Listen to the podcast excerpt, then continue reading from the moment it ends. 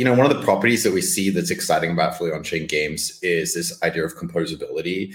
And I think a prerequisite for people to, you know, contribute to your games is, you know, having a, a little bit better tooling, right? Now, I think when I came into starting to build on-chain games, it's been a massive uh, change since then. I mean, things are getting better. We've got great tooling now, um, and it's only going to get better. And that's one of the things that we're working on, right? Because we want to take this, you know, excitement from, you know, we kind of leaned a little bit to the right in the last five years, in or last ten years, I guess, um, where we went to these kind of full service oriented games. You know, things like World of Warcraft, where you know basically the contribution was taken away and we saw sparks of contribution and composability with you know Minecraft and Roblox. But the promise of these fully on-chain games is that anyone can contribute, anyone can own, anyone can remix, uh, and that's like super exciting about building on-chain games.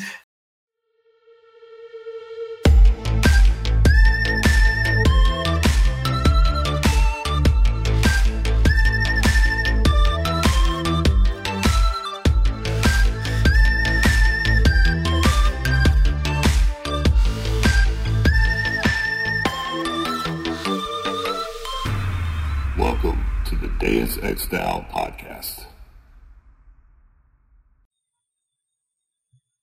So, welcome to the Deus Ex Style podcast. Today, we're talking about on chain games, and it's actually our second episode about the topic. The first one was released a couple of months ago already, and there I was joined by Jekyll from Delphi Digital, who gave us an introduction to what fully on chain games are. So, basically, if you have no knowledge about the topic yet, I recommend you check that out um, that episode first. Today we focus on game engines for fully on-chain games, and I'm happy to have like assembled an all-star team for that.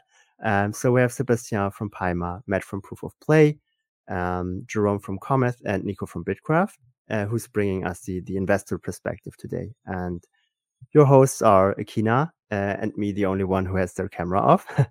Um, so yeah, uh, maybe let's start with like a short round of intros first, and uh, maybe Sebastian, you can go first, and then nominate just the next person.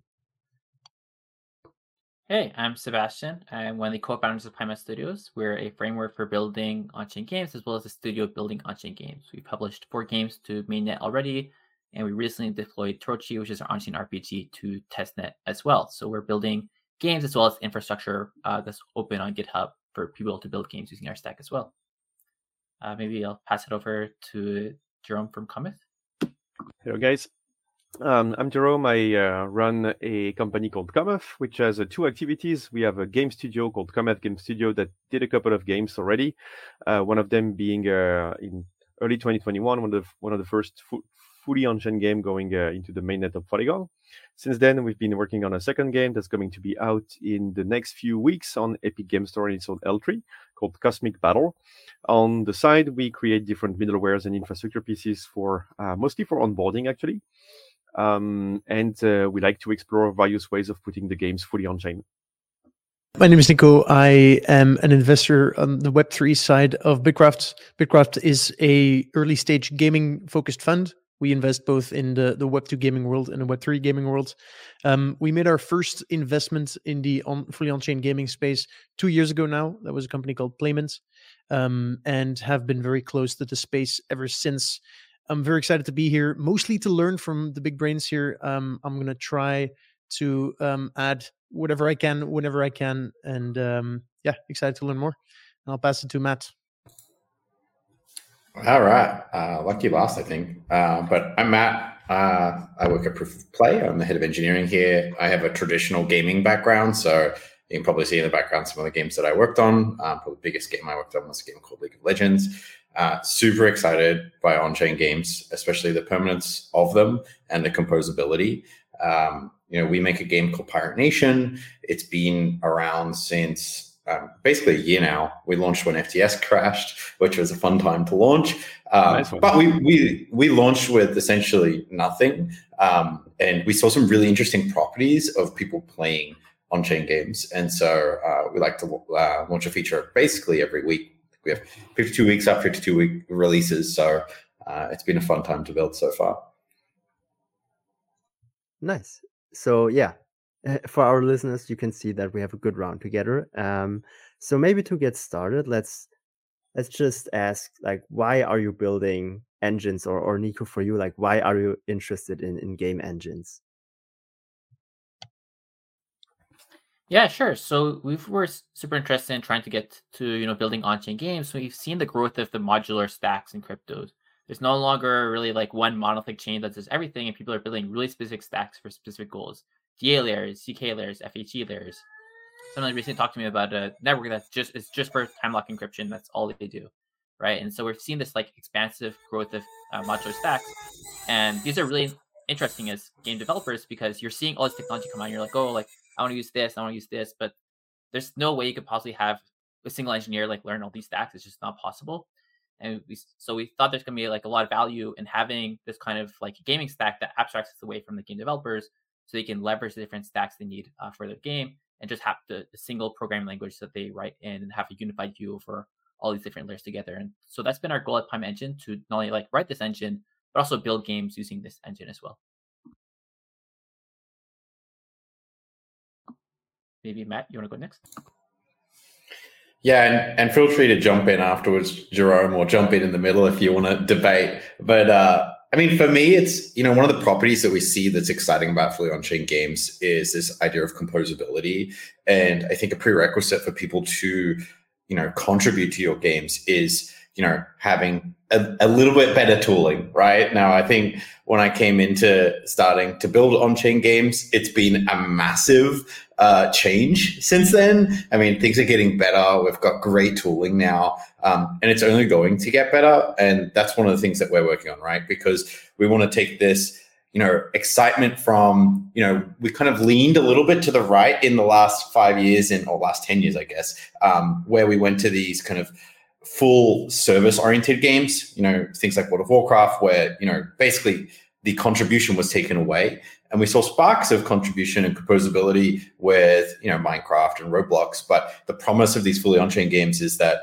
anyone can contribute anyone can own anyone can remix uh, and that's like super exciting about building on-chain games uh, jerome i see you yeah. jumping in yeah i think uh, what you um, what you both mentioned is uh, what i what i like to put under the the hood of uh, on-chain as metagame like uh, you consider what's the, the whole composability service and um, the the history of the players, the the the the different tokens that they own, the different experience that they had, uh, the different services that are laying around, and uh, how you can involve them into uh, building up on top of your games. Uh, so that's definitely uh, uh, a, a, trend that we observe all around the small on-chain game industry, but ever ever growing since uh, since the uh, I think since the year 2020, we've seen we've seen massive growth in this uh, in this kind of narrative. On the on the side, what motivated us is uh, using uh, gaming uh, blockchain tools for financialization of the games. Um, when when players are seeking economic superiority of uh, one game against another, or a true uh, social experience about uh, uh, what an economy is inside the game, uh, at Cometh we kind of felt like blockchain is kind of the perfect medium for this, with an economic layer that's superior in various ways to the the state of Web2 games, one of the example I like to I like to say is like the if you if you were to craft an armor mixing iron and leather, having the recipe for the armor being an LP from iron to leather uh, allow you to have a, a dynamic recipe uh, with the with the amount of leather and iron that is circulating in your game. Um, so that, there's there's many things you can add into the the, the financialization of your game from a virtual economy standpoint to make the gaming experience feel more real and feel more participative and feel more uh, transparent from the player's perspective. And overall, when you combine all of those meta games and hyperfinancialization, you end up with what I call the third hood of, uh, of blockchain gaming, which is autonomous world. Having your game being fully autonomous from its creators, from its uh, from any potential servers or potential uh, uh point of failure. Like the, the game is ever running because it has a blockchain as a backend, and that's uh, that's that's a huge promise. Uh, but when we first stepped into the, the blockchain gaming space, we were just uh, a bunch of uh, blockchain engineers passionate with games, and then just wanted to see how we could bring more people into playing uh, playing with blockchain, not playing games per se. Like we wanted to find what could uh, what could bring play people into into into blockchain, and, and DeFi and speculation was uh, was a a powerful uh, a powerful magnet for a lot of people. But we wanted to see something and to make something that was more uh, retail focused, something that will justify the technology by itself and not just by transfer of values. And uh, and since then, well, as you said, like the the, the whole tooling was uh, pretty much in existence years ago. Uh, now we have a lot of things, a lot of things that we had to build as a different company playing around in the field, but also that a lot of things that are getting more mature, and that's uh, really cool to see uh, to see happening. It's really interesting with the financialization stuff you mentioned. I mean, I think we saw the explosion with just royalties as a use case, mm-hmm. but in games, obviously, there is like thousands of other ways to explore that, yeah. and so that's going to be really exciting and see how different pieces in- interconnect. Yeah, one thing uh, I've heard about, uh, like general, uh, um, how to, how to frame it, like uh, uh, interoperability of assets. Like uh, when you know when we were, we had the first backlash with uh, companies like Ubisoft trying to revive uh, uh, not not so well performing licenses with uh, yeah we're going to put blockchain into this and suddenly people just uh, start to say NFTs are are evil you should not do it and so on and so forth. I've, I've, been trying to listen to various traditional gaming podcasts about professionals talking about this this thing, and a lot of them were like oh you, you cannot have uh you cannot you cannot use my ip into your game it, it's not right like uh we don't we don't want you to give composability. It's not it's not the right way to do it. This uh, this utility is just flawed. Nobody wants that. So i guess sure if you if you have mario uh, playing in uh, in elden ring that doesn't sound so cool. Uh, but if you have mario rendered in the elden ring engine uh, from a graphic perspective with a cool medieval armor like it makes total sense and it, it makes me want to buy an, a mario nft so like yeah and uh, at some point i feel this kind of this kind of uh, anti uh, royal well, anti interoperability and and and and and also like I restriction on uh, I don't want it to be too much of a variable and, and and too much good looking in various games.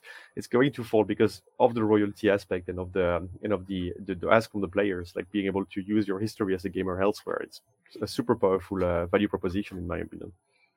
The IP thing is really interesting to explore because I think there's obviously the optimistic use case of like, hey, I want to have Mario in my game. But then there's the pessimistic use case of like, hey, what if like it's been taken and it's being used for something that's, you know, not appropriate, especially for us. Like we're trying to make assets that are, you know, following Nintendo's lead, like age appropriate for everyone. You know, anyone can play, whether what age they are. But like we don't have any systems to figure out like, hey, what is the appropriate place for your IP to fit in and what are the controls for that? And I think that's going to be something that we'll see come around. Like we've seen some trends, like, you know, the Milady community is a really interesting one to look at. Like, h- how do we solve that problem? Yeah, and I think for games, like, there's going to be kind of a, a you know trade off between how much sovereignty do you want and how much composability do you want.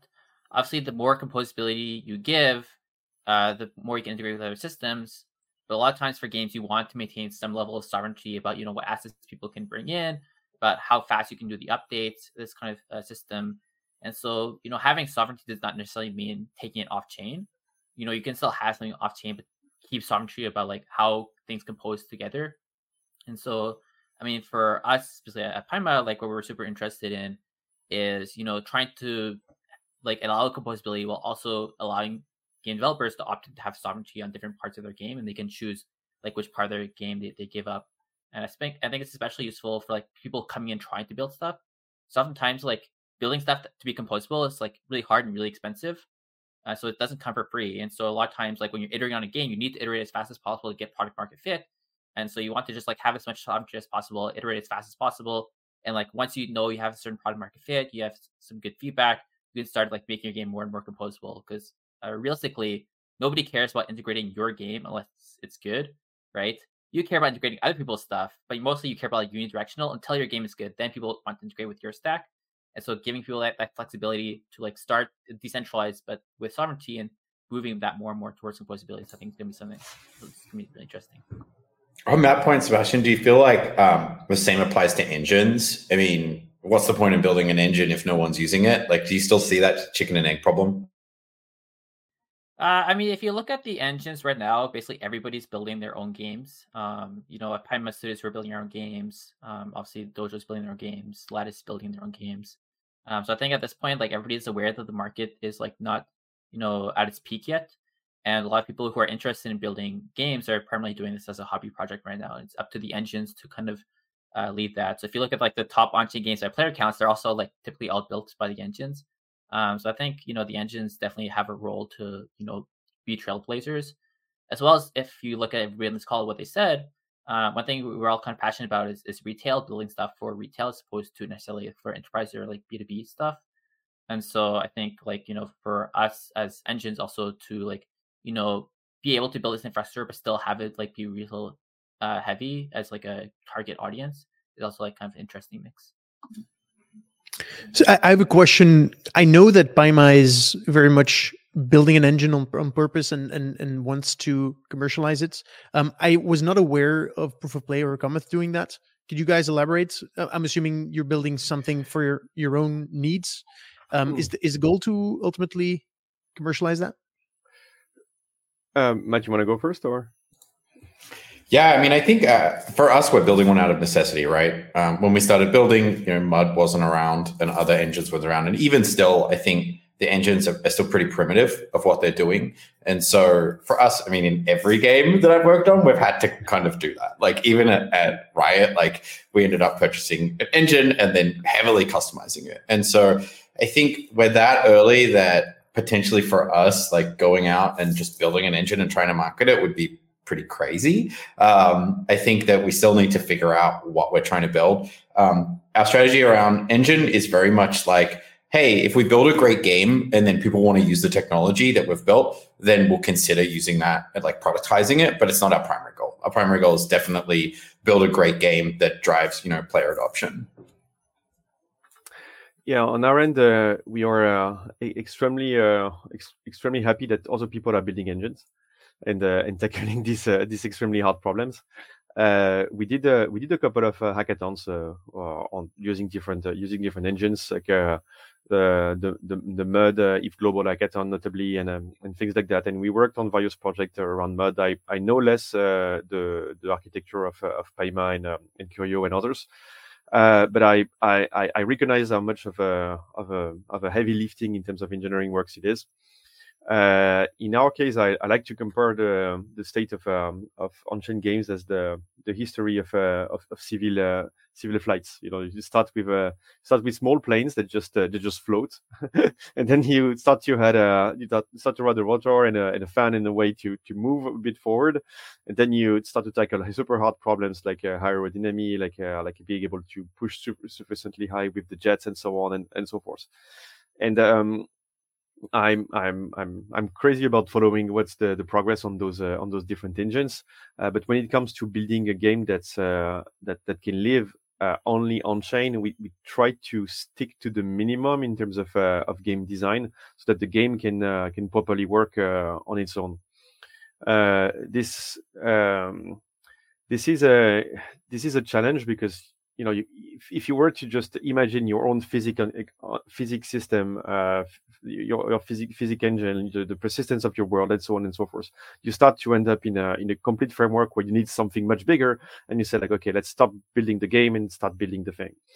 Uh, our our initial game was just uh, one smart contract saying like we have we have we have uh, um, trajectories of the spaceship that are circles simple okay? We, we, we track the position of this of the of the spaceships with the the clock of the blockchain okay? And now let's create a let's create something that uh, functions that we can call so that the, the, the ship can move. And that that was pretty much it. So you just jump from one trajectory to another trajectory at a specific time in space and and that's it. And we created a game loop around that. Uh, so you imagine that that's that's really not many things that you put on chain and still uh, it, it needed a about 10 different smart contracts that were hard to maintain that we that were hard to uh, that, that were hard to evolve um, hard to add features on uh, and you were oftentimes afraid to break something and then you had to build an, index, an indexer on top of it uh, to make it seamless from the from the front end perspective.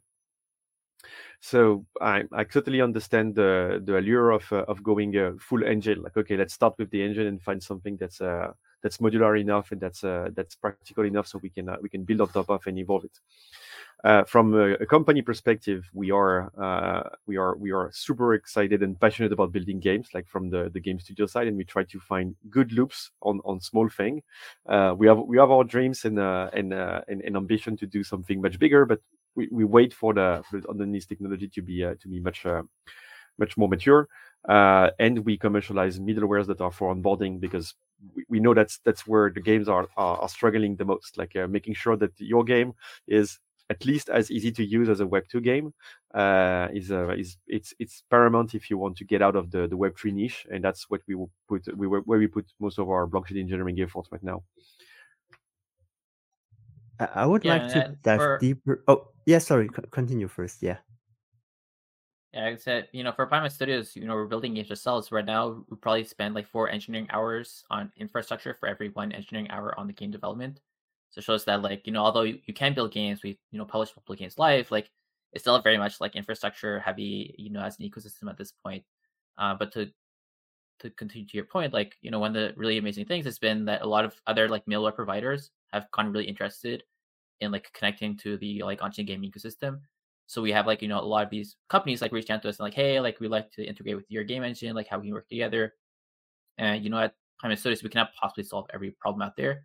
And so, you know, one of the awesome things about working kind of like in a retail space, it allows you to, you know, more easily work with, you know, all these different other companies in the crypto ecosystem and, um, you know, do this as like a, you know, joint project in a sense with everybody else in crypto and not necessarily just for Paima, you know, these companies are also, you know, talking to Dojo and Lattice and all these other projects out there as well. And we're all kind of like, you know, working together to that goal of like this kind of integrations for games. Yeah, I'd like to dive deeper into what the engines are actually supposed to do. Like, for example, what are like the must-have components and the nice-to-haves, like an indexer, for example, right? Or providing games with like a stable tick rate, stuff like that. Could you explain, like each of you, like how do you see this and how do you handle that?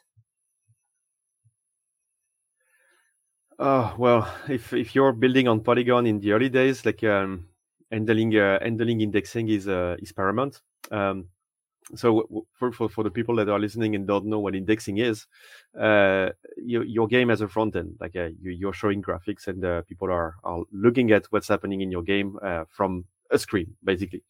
But your game has to, your, your, your stack, your technical stack has to, to communicate with what's happening on the chain and render that in the front end. So you're constantly listening to, uh, to what's happening in the different smart contracts that are your game essentially and uh, and caching those events somewhere that you can uh, uh, efficiently efficiently query and, and render in your front end. And that that's what indexing is at, at large. It's um, listening to blockchain events, ordering them in a database that can be queried and then um, and then used for uh, for front end purposes or update purposes and information to the to the to the end users or to different middlewares. Um, the fact uh, the the fact that we are on the on the chain is that we have to rely on a on a shared database as the as the base layer, and the shared database can have uh, hiccups in how it is um, updated. Uh, like for example, uh, on uh, it's it's not it's not uh, it's it's it's not too much uh, too too rare. It's uh, actually pretty common sometimes in certain blockchain that uh, you have a different blocks that are uh, uh, competing against each other at a certain at a certain uh, heights. for block n, you have n prime, n prime prime, and so on. And after two or three blocks, like it's n prime that one, so that's n prime that gets canonical.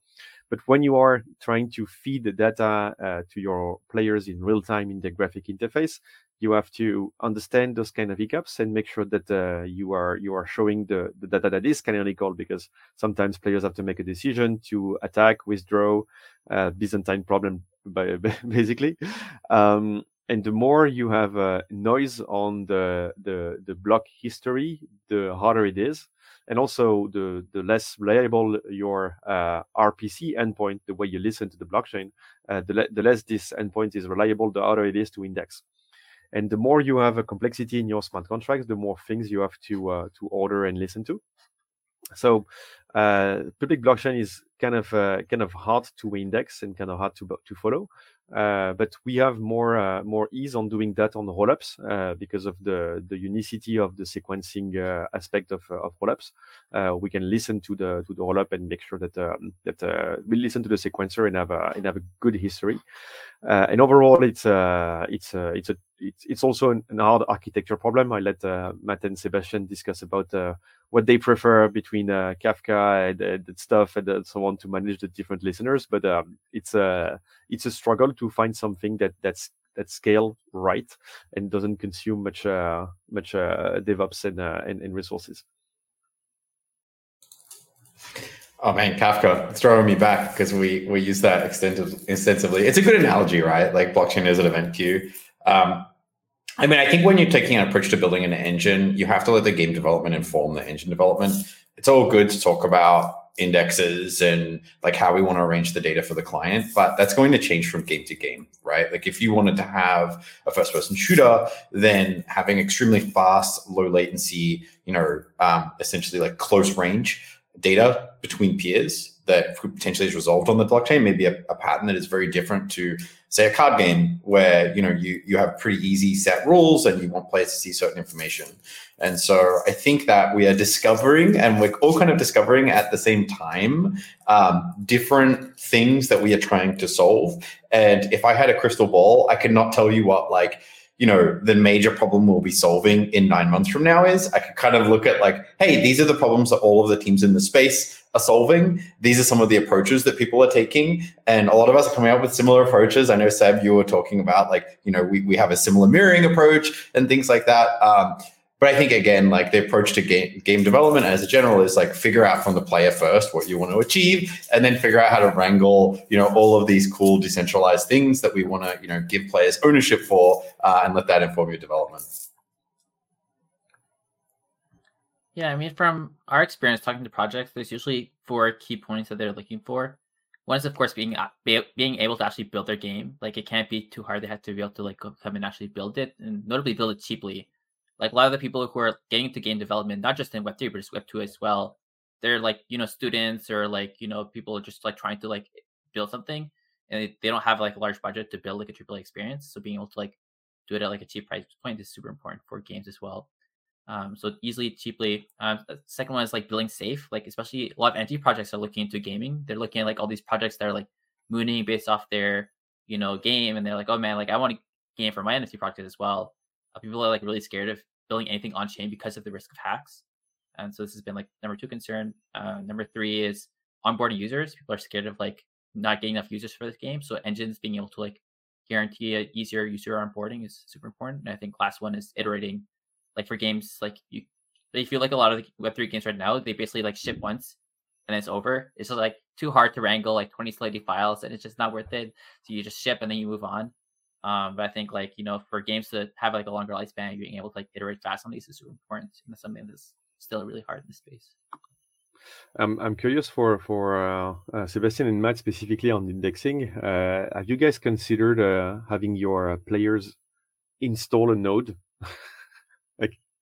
oh, we are, yeah, we're doing local indexing. You install a node, guys. Yeah, so for Paima Engine, the way it works is basically as a game developer, you write a state machine in JavaScript, mm-hmm. and then that state machine is basically like the game node. And so you can, you know, upload your state machine to wherever you want, and then people can run their own game nodes. So Paima, although it's a layer two framework, it's not like a centralized layer two.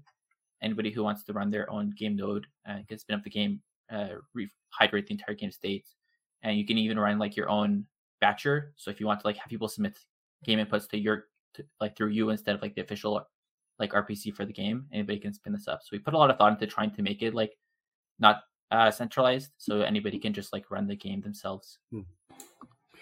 Running your own node for a client seems pretty crazy. I think like holding the, the whole state of like holding the whole state of the chain. Like if you're on a bespoke bespoke chain, it may make sense. Mm-hmm. Um, I think really realistically, we have to look about what information does the person want and from that game, right? Like obviously there's some static information about their themselves, the world, and then there's more information pertaining to them, and then there's information pertaining to things they access.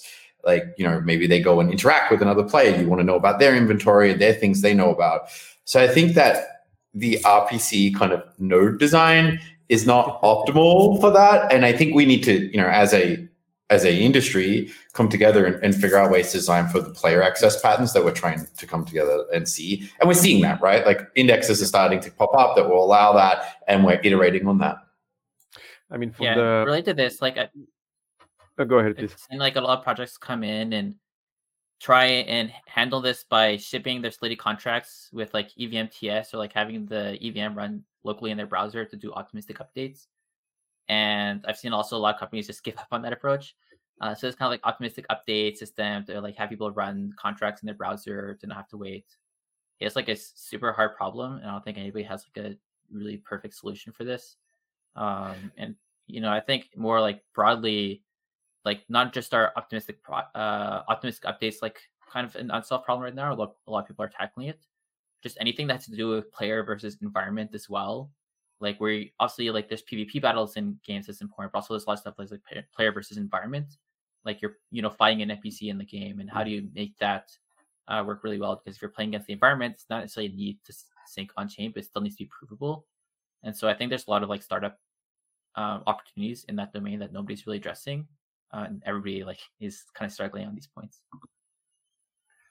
So um, I've been uh, I've, I've recently I've had a chat with a traditional Web two company, a Web two uh, gaming company that were uh, starting to build up their their their next game and wanted to uh, introduce a Web three aspect inside of it. And they they have a they have a client that you a game client that you that you install because the game is a is an online game.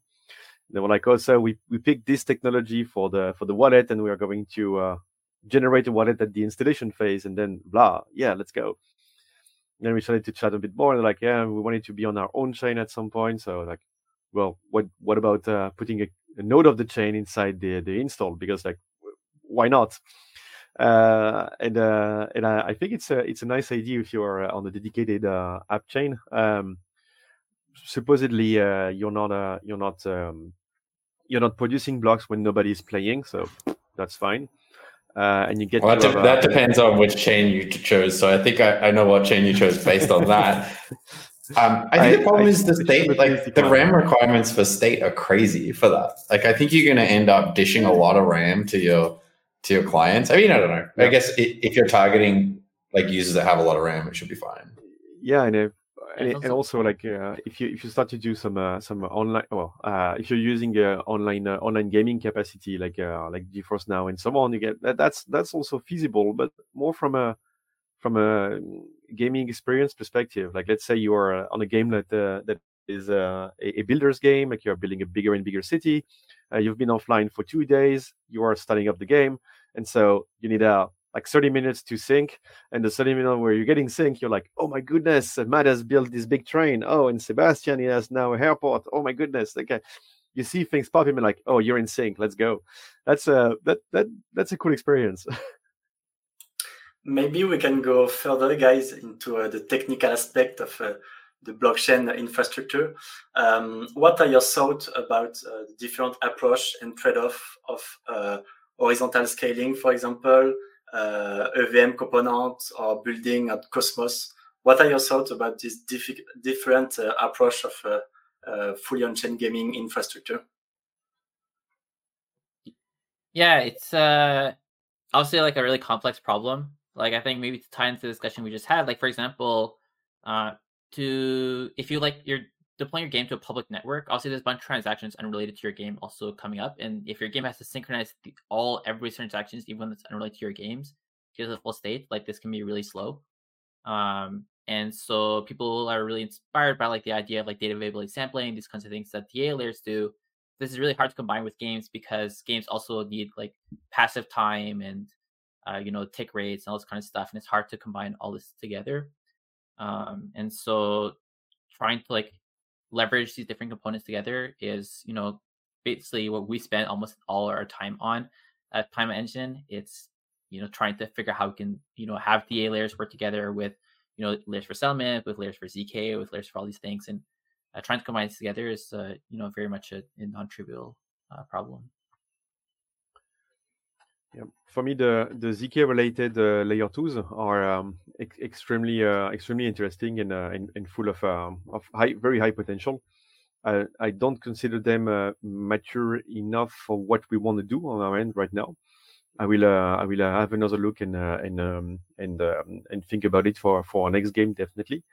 Related to EVM stuff, the we we kind of realized with our first experience on uh, on Polygon POS uh, back in the days that um, um, when you have a game that's fully on chain that's attracting let's say 10k players that are regularly playing not on a not on a on an hourly basis but just on a on a daily basis like the the cost of uh, of transaction becomes so high that um, well you get a you you you have to provide an extremely good uh, experience to your players or you have to pay them to continue uh, to continue playing um, so it, it makes a very uh, very strong case for uh, having your own chain if you are considering having uh, more than 10k players and uh, call your favorite roll up as a service to know how much they will charge you and what they will they will propose to you and that that can be really good like consider it um, on our, on our end, we have uh, chosen to uh, to build our next game on top of uh, its own rollup, uh, an Arbitrum based. Um, well, it's Arbitrum Orbit uh, anchoring on Arbitrum One, so technically a layer three on Arbitrum One, and it's going to benefit from the Stylus upgrade uh, that is running WASM on parallel of the EVM. So it's really a shortcut to say uh, we have access to another VM to do uh, crazier stuff and more uh, and more uh, and yeah crazier stuff and, and still keep it on chain. So at first the, the, the game won't be won't be fully on chain. It will be later on when we have the the stylus upgrade and be able to uh, execute the the the, the games between players inside WASM and port the the result in um, in the EVM. Um, and that's uh, that. I think that's a good segue between uh, uh, having a, uh, a, super resilient and adapted uh, uh, engine to, to use from the get go fully EVM, and, and, and relying on the on this on this shortcut for for now. Um, but again, the the maturity of the technology, even if we we think optimistic are a little bit better right now. We still have to wait a lot for the upgrade to be there, for the thing to be there, and so on and so forth. And you get to be uh, dependent on the on the update that will come from um, from uh, from other uh, talented uh, teams and talented company that are trying to ship some something that doesn't break when you when you launch it. Um, and I'm I'm afraid I don't know much about uh, how the, the Cosmos ecosystem and its core works, so uh, I will uh, I will not I will not comment on that. I feel like I do a deep dive on this every couple of months right? And you almost have to put your investor hat on. So, Nico, I would, I would, love after my answer for you to give me like your point of view on it. But for a lot of it, um, we're trying to focus on portability because I think there are so many teams in the space that are trying to solve this scalability problem that you want to be ready to use the one that has the breakthrough and wins out. You know, obviously ZK is kind of up in the air, um, but you know there could be one mathematical breakthrough, and then all of a sudden it's like you know ready to use, right? Um, I think the the key here is to keep an eye on what's happening in the space. You know, we haven't achieved horizontal scalability, which I think is kind of a prerequisite for a mass market game. Um, and there are teams trying to grapple with that. There are teams trying to grapple with like getting the most juice out of it, like things that are, you know, pulling in Reth and rewriting the state. Um, and so I think the right answer here is to act like a VC and kind of like sit back, watch all of the teams and, and make key investments in your time uh, to you know not focus all of your time on on fixing a problem that everyone else is. Nico, what's your thoughts on like the teams building chains and scalability, and, and what have you seen in terms of trends? Um, you know, I think I'd, I'd, echo what you said there at the end. Um, it's really difficult to take a stance right now because we don't know how this technology will evolve. Um, what I've observed um, from the investor side of things within the fully on-chain gaming space is that there's quite a bit of appetite for engines. And my thesis for that is that a lot of the investors in the space are crypto native investors um, who don't feel comfortable making content bets. And so they tend to see engines as a sort of shotgun approach um, which essentially de-risks content um, content risk, right? Um, if you invest in an engine on which 100 games are built, and you know only a handful of those games become wildly successful, then you get the profits, um, hopefully, from from that success. Um, versus having to pick those five uh, becomes pretty hard, and so that's why we've actually seen quite a few very um, successful, I would say, and uh, pricey rounds over the past couple of years within the space, specifically for fully on-chain gaming engines. Um, you know, as at Bitkraft, given that we are gaming investors at heart, we feel more comfort to take content bets, which means that we don't necessarily have to pay up to do engine investments and so um, we have not yet made a, a you know engine dedicated um, investment um, but we've seen that that there is some interest um, and we're happy to sit back for the moment and see how things evolve with different technologies i think you know a, a bunch of different approaches have been mentioned um, you know I'm I'm a fan personally. Of, of, I'm very interested in what what's happening on the zk side. I think there's potential there, but again, there's still a ton to be proven out. Well, I, when you say that uh, they are less and less prone of doing uh, content bets, uh, I mean, we, we, meet we meet people in the, the blockchain uh, gaming industry all the time, and they're like, "Oh, we're talking to so many VCs. People are interested. They want to put this. They want to put that. But it's so hard to get to get to the to the to, to, to our seed objectives and things like that. Like, do you, do you think they have been uh, well, there's definitely a, liquidity squeeze right now in the in the, the VC because it's I believe it's just harder to raise funds, so uh, people are being more picky on uh, what they invest in, and that's that's great. Uh, for that's double cycle. But do you think they the the, con- the, the people that used to do content bets have uh, all switched to infrastructure because uh, or most of them switched to infrastructure because they've been burnt by the the play to earn era and the and the the, the least uh, the, the less appealing waves in in NFTs and so on. How do you mm-hmm. analyze that? So one of the problems that we have in the Web3 space is that the moment companies launch a token or an NFT, there is this ticker that represents the market's um, feelings and thoughts about how well a company is doing, right? And um, that is a good feeling when everyone's happy and the market is up, but that becomes a bad feeling when the market is down, which we're in crypto inevitably happens at some point. And so you know some like sometimes i've had the impressions of a lot of very crypto native investors that they you know they were like hey i spent a thousand hours in world of warcraft or runescape. I know how to invest in games. Um, and then you know they make a bet on a degenerate team that has a, a cool new way to do something with nfts um, and you know that's then their content bet, bet but making games is extremely hard. Um, i think that you know in terms of like technical uh, digital products there are there are not many things that, that are as complex and have as many difficult moving pieces to get together well as a game. And on top of that it's it needs to be fun which is more of an art than a science. And so making a great game that works is hard. Making a fun game that works is is very hard. Um, and so it, it's just really hard to do these content investments.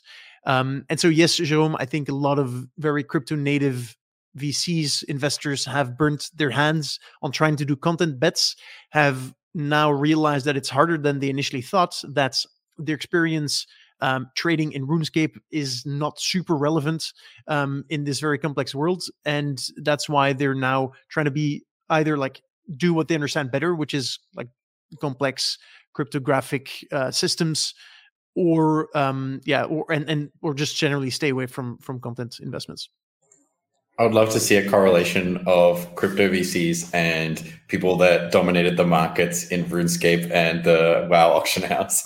It's like any person that I come across in this space feels like they've played, they spent a couple hundred hours or thousand hours in an MMO at some point in their in their childhoods. Yeah, it's basically yeah, I mean, MMO players and poker players, right? pretty much, yeah. Yeah. Yeah. Yeah, I think if, if you're interested in building apps, you're much better off talking to protocols than VCs.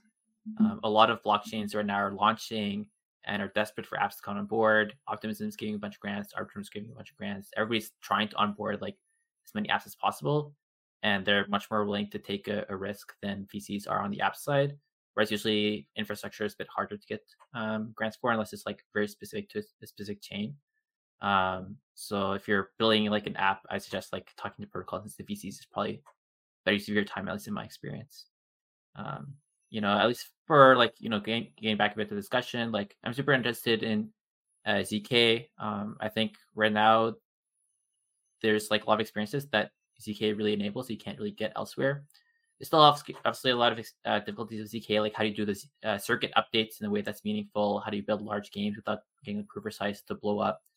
Um, especially around flexibility as well. Like um, by building something in ZK, you lose a lot of sovereignty over how your game works because now if anybody wants to contribute the game, they also need to somehow like hook into that ZK circuit, which is not easy. And there's definitely projects looking into this, like PixeLAW is really inter- interesting project trying to do like these like you know ZK circuits that you can also like compose and add new rules into. Um, and so I think uh, you know for us we're looking into ZK, but more like mixed mode ZK, so you can have like part of your game ZK, part of your game not. Because there's some things like matchmaking, like do you really need the matchmaking system to be ZK? Like probably not. Um, and the less ZK you have, like the more sovereignty you have and the higher throughput you have. Um, especially because like if you look at ecosystems like StarkNet, like Polygon ZK VM, their TVL right now is only like 100 million approximately, and they have limited user base. And so going deep into that ecosystem obviously is hugely helpful for you know being on the cutting edge of that tech and you know getting grants, getting ecosystem support. So I definitely like you know don't think this is a bad option. Um, but also um, you know right now if you want to build a game with like a huge user base with high liquidity, like this kind of mixed mode is I think like currently the best option. That's that's kind of what we're focusing on. What's the coolest thing you've seen in in like some of these ZK use cases? I mean, to call out one of Nico's investments, Playmint open sourced their like ZK based game where all the gameplay was in circuits. It was wild. They're not doing that now, but like it was awesome to see it on GitHub. Yeah, um, I think like the main benefit of, of ZK uh, from our perspective is trying to build better player versus environment use cases like as I mentioned, um, you know, doing state channels for like PvP is also like a really obvious use case. So don't want to go too much into that one. I think like one thing that on-chain games are not leaning as much into us like Web two games is player versus environment. Like if you play games like World of Warcraft, you're you know battling boars with RuneScape, you're you know doing scaling. And right now, like Web three games don't really have this kind of like player versus environment, despite being like a really core part of the gameplay experience. And what that leads to is that these games are hyper dependent to other players being online at the same time. And then once the game starts going down in traction, there's no other players online. There's just nothing to do, and the game just dies out. Um, so player versus environment is like a really you know critical part to like keep users engaged, even if there's nobody else online to play with at the current time. Um, but the problem with player versus environment is, is, like, you know, how do you do this in a way that is not cheatable, that is still like on chain, that is not too slow. Um, and so I think like being able to use ZK to like generate proofs locally and then submit the proofs um, at the end is like something that's like under research at the moment, uh, but also like super interesting. So this is like I think the coolest use case. Um, and there's some stuff that we're interested in building at Paima, like really did this to have like better battle systems. Like for our battle systems right now, is like uh, every action you take is a transaction, which is like um, not super great. Um, not just because obviously this you know bloats the transactions um, number of transactions for your game, but also because it means there's like a max throughput for the battle system. Like if you have like one second block time, it means that most you can submit one action per second. And there's a lot of games where like the battle system requires something that's more engaging uh, than this. Like for example, like Final Fantasy IV, like you have like you know different characters that you're, you have in your party, and they all have their own like standard bar that they can attack when it reaches max. the fact that there's like you know things happening like really fast is like one of the key parts of that battle system. Is trying to use ZK to like replicate these and doing a lot of like the computation locally is I think uh, to be super interesting to see how that unfolds.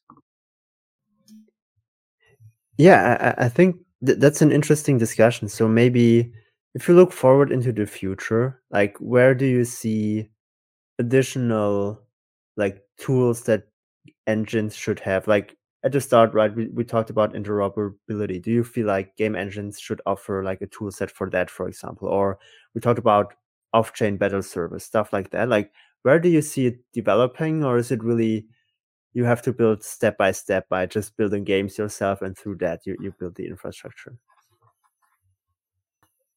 yeah i mean it's really hard for us to build you know a crystal ball to know uh, you mm. know what's coming up next uh, there's always like the typical problem um, i mean for us at Paima studios our key bets are zk um, multi-chain nft ownership and uh, concepts like storage proofs. I think like the key areas of tech that we're kind of like uh, was interested in, as well as decentralized AI um, as a way to like hook that into like the player first environment side of things. Mm. So I think those like the key areas uh, we're currently working on. Um, but also these are layers of theses that we've uh, you know decided to make these bets. Um, and we could be right on some of them, we could be wrong on others, and it's uh, you know really hard to predict. On um, on our end, it's uh, we, we feel like with the state of the of the engine as they are, uh, we are kind of limited in doing uh, things that are extremely ambitious in uh, in uh, in the on-chain content. But nevertheless, we can do really cool, like simple game loops that are going to be uh, effective at uh, at creating a cool experience and, and bringing more players onto using the chain and having a cool on-chain experience overall. Um, and um, and the whole uh, and so we, we are trying to leverage as much as possible those uh, those easy cool game loops that uh, that are fully on chain. Um, so now it's a it's a problem of con- content on uh, how do you use those content on a, on a fully on chain game and how do you make them uh, appealing and cool enough and, and create a buzz around them. And the, the the the the technical piece that we're missing so far was the was an effective onboarding uh, onboarding method.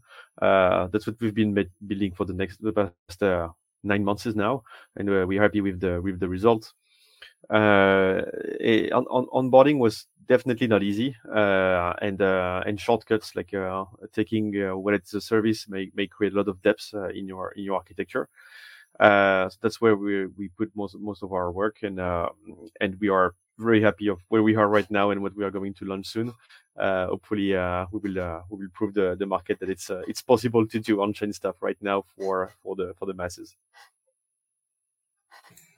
Okay, some good answers there. I mean, I think for us, it's bringing down the gap between you know our kind of like hacky, fully on-chain games to to actual games and everything that's in between there. So, you know, whether that's making experiences faster, like a good example there is a year ago, our VRF was 30 seconds on Polygon, and now we're like three ish seconds at the worst case scenario. Um, so, like, just general technological improvements to, um, you know, getting in and, you know, doing properties of things that are only possible in fully on-chain games. So that whole idea of interop and rewarding people, experimenting with models around that. You know, we saw that one model that I mentioned before of royalties, but you know, how do we incentivize people to create and and um, essentially manipulate these on-chain worlds is something that we're going to start to see over the next six months. And then the last one is like how can we scale these things? You know, I think we're reaching a point right now where we're hitting the limits of the current approach that we're taking. How do we how do we take this and 100x, you know, the amount of players that we can have in a game?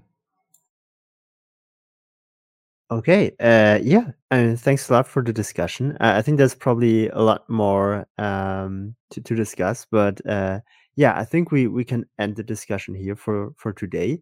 Um, now everyone has like 30 seconds to to shill uh, your project yourself, whatever you want, uh, and we'll put that in the show notes. Yeah, I can go. So at Paima Studios, we released a little over a week ago our new on-chain RPG game called Tarochi. So if you want an example of like you know the kind of game you can build with Paima Studios, that's like an actually large RPG game with the wallet, you know, account abstraction, all that kind of stuff built in. Definitely check it out. It's entirely free to play. Uh, it's on testnet. Um, so if you like games, uh, check it out. You can check out uh, Cosmic Battle on Epic Game Store, Cosmic with a K on Epic Game Store. Uh, there is a tournament uh, to this weekend uh, with uh, 1,000 bucks in loot to to to claim. Uh, we're starting to ramp up and and have the players play it out and, and give us feedback. check it out. you can find it on our Discord Discord channel on Twitter and so on. Cosmic with a K, Cosmic Battle. I'm terrible at shilling. I hate doing it. Uh, we have a game at Pirate Nation game. You can go and play it there. Um, I have not much to shill, to be honest. I want to thank the three others for their insights, and um, I'm glad to be part of this. Um, Playmint is, as already mentioned, one of our portfolio companies. Check them out; they're doing really cool stuff. And um, if you are building in this space, um, reach out to me, and uh, we can have a chat because I'm uh, always interested in in cool people building cool stuff on chain. Nice. Uh, thanks a lot, guys, and see you on the next one. Thank you. Awesome. Bye. Thanks for tuning in to the Deus Ex DAO podcast, a place where some of the most progressive and innovative builders, thought leaders, and traders in the crypto space come together to discuss all areas of the crypto industry. Whether you're into DeFi, layer ones, layer twos, NFTs, or anything in between, we've got you covered. And as a reminder, Nothing said on this podcast should be construed as financial advice or as a solicitation to buy or sell any digital asset or security. The comments, views, and opinions expressed by the hosts or guests on the podcast are their own. As always, you'll need to do your own research.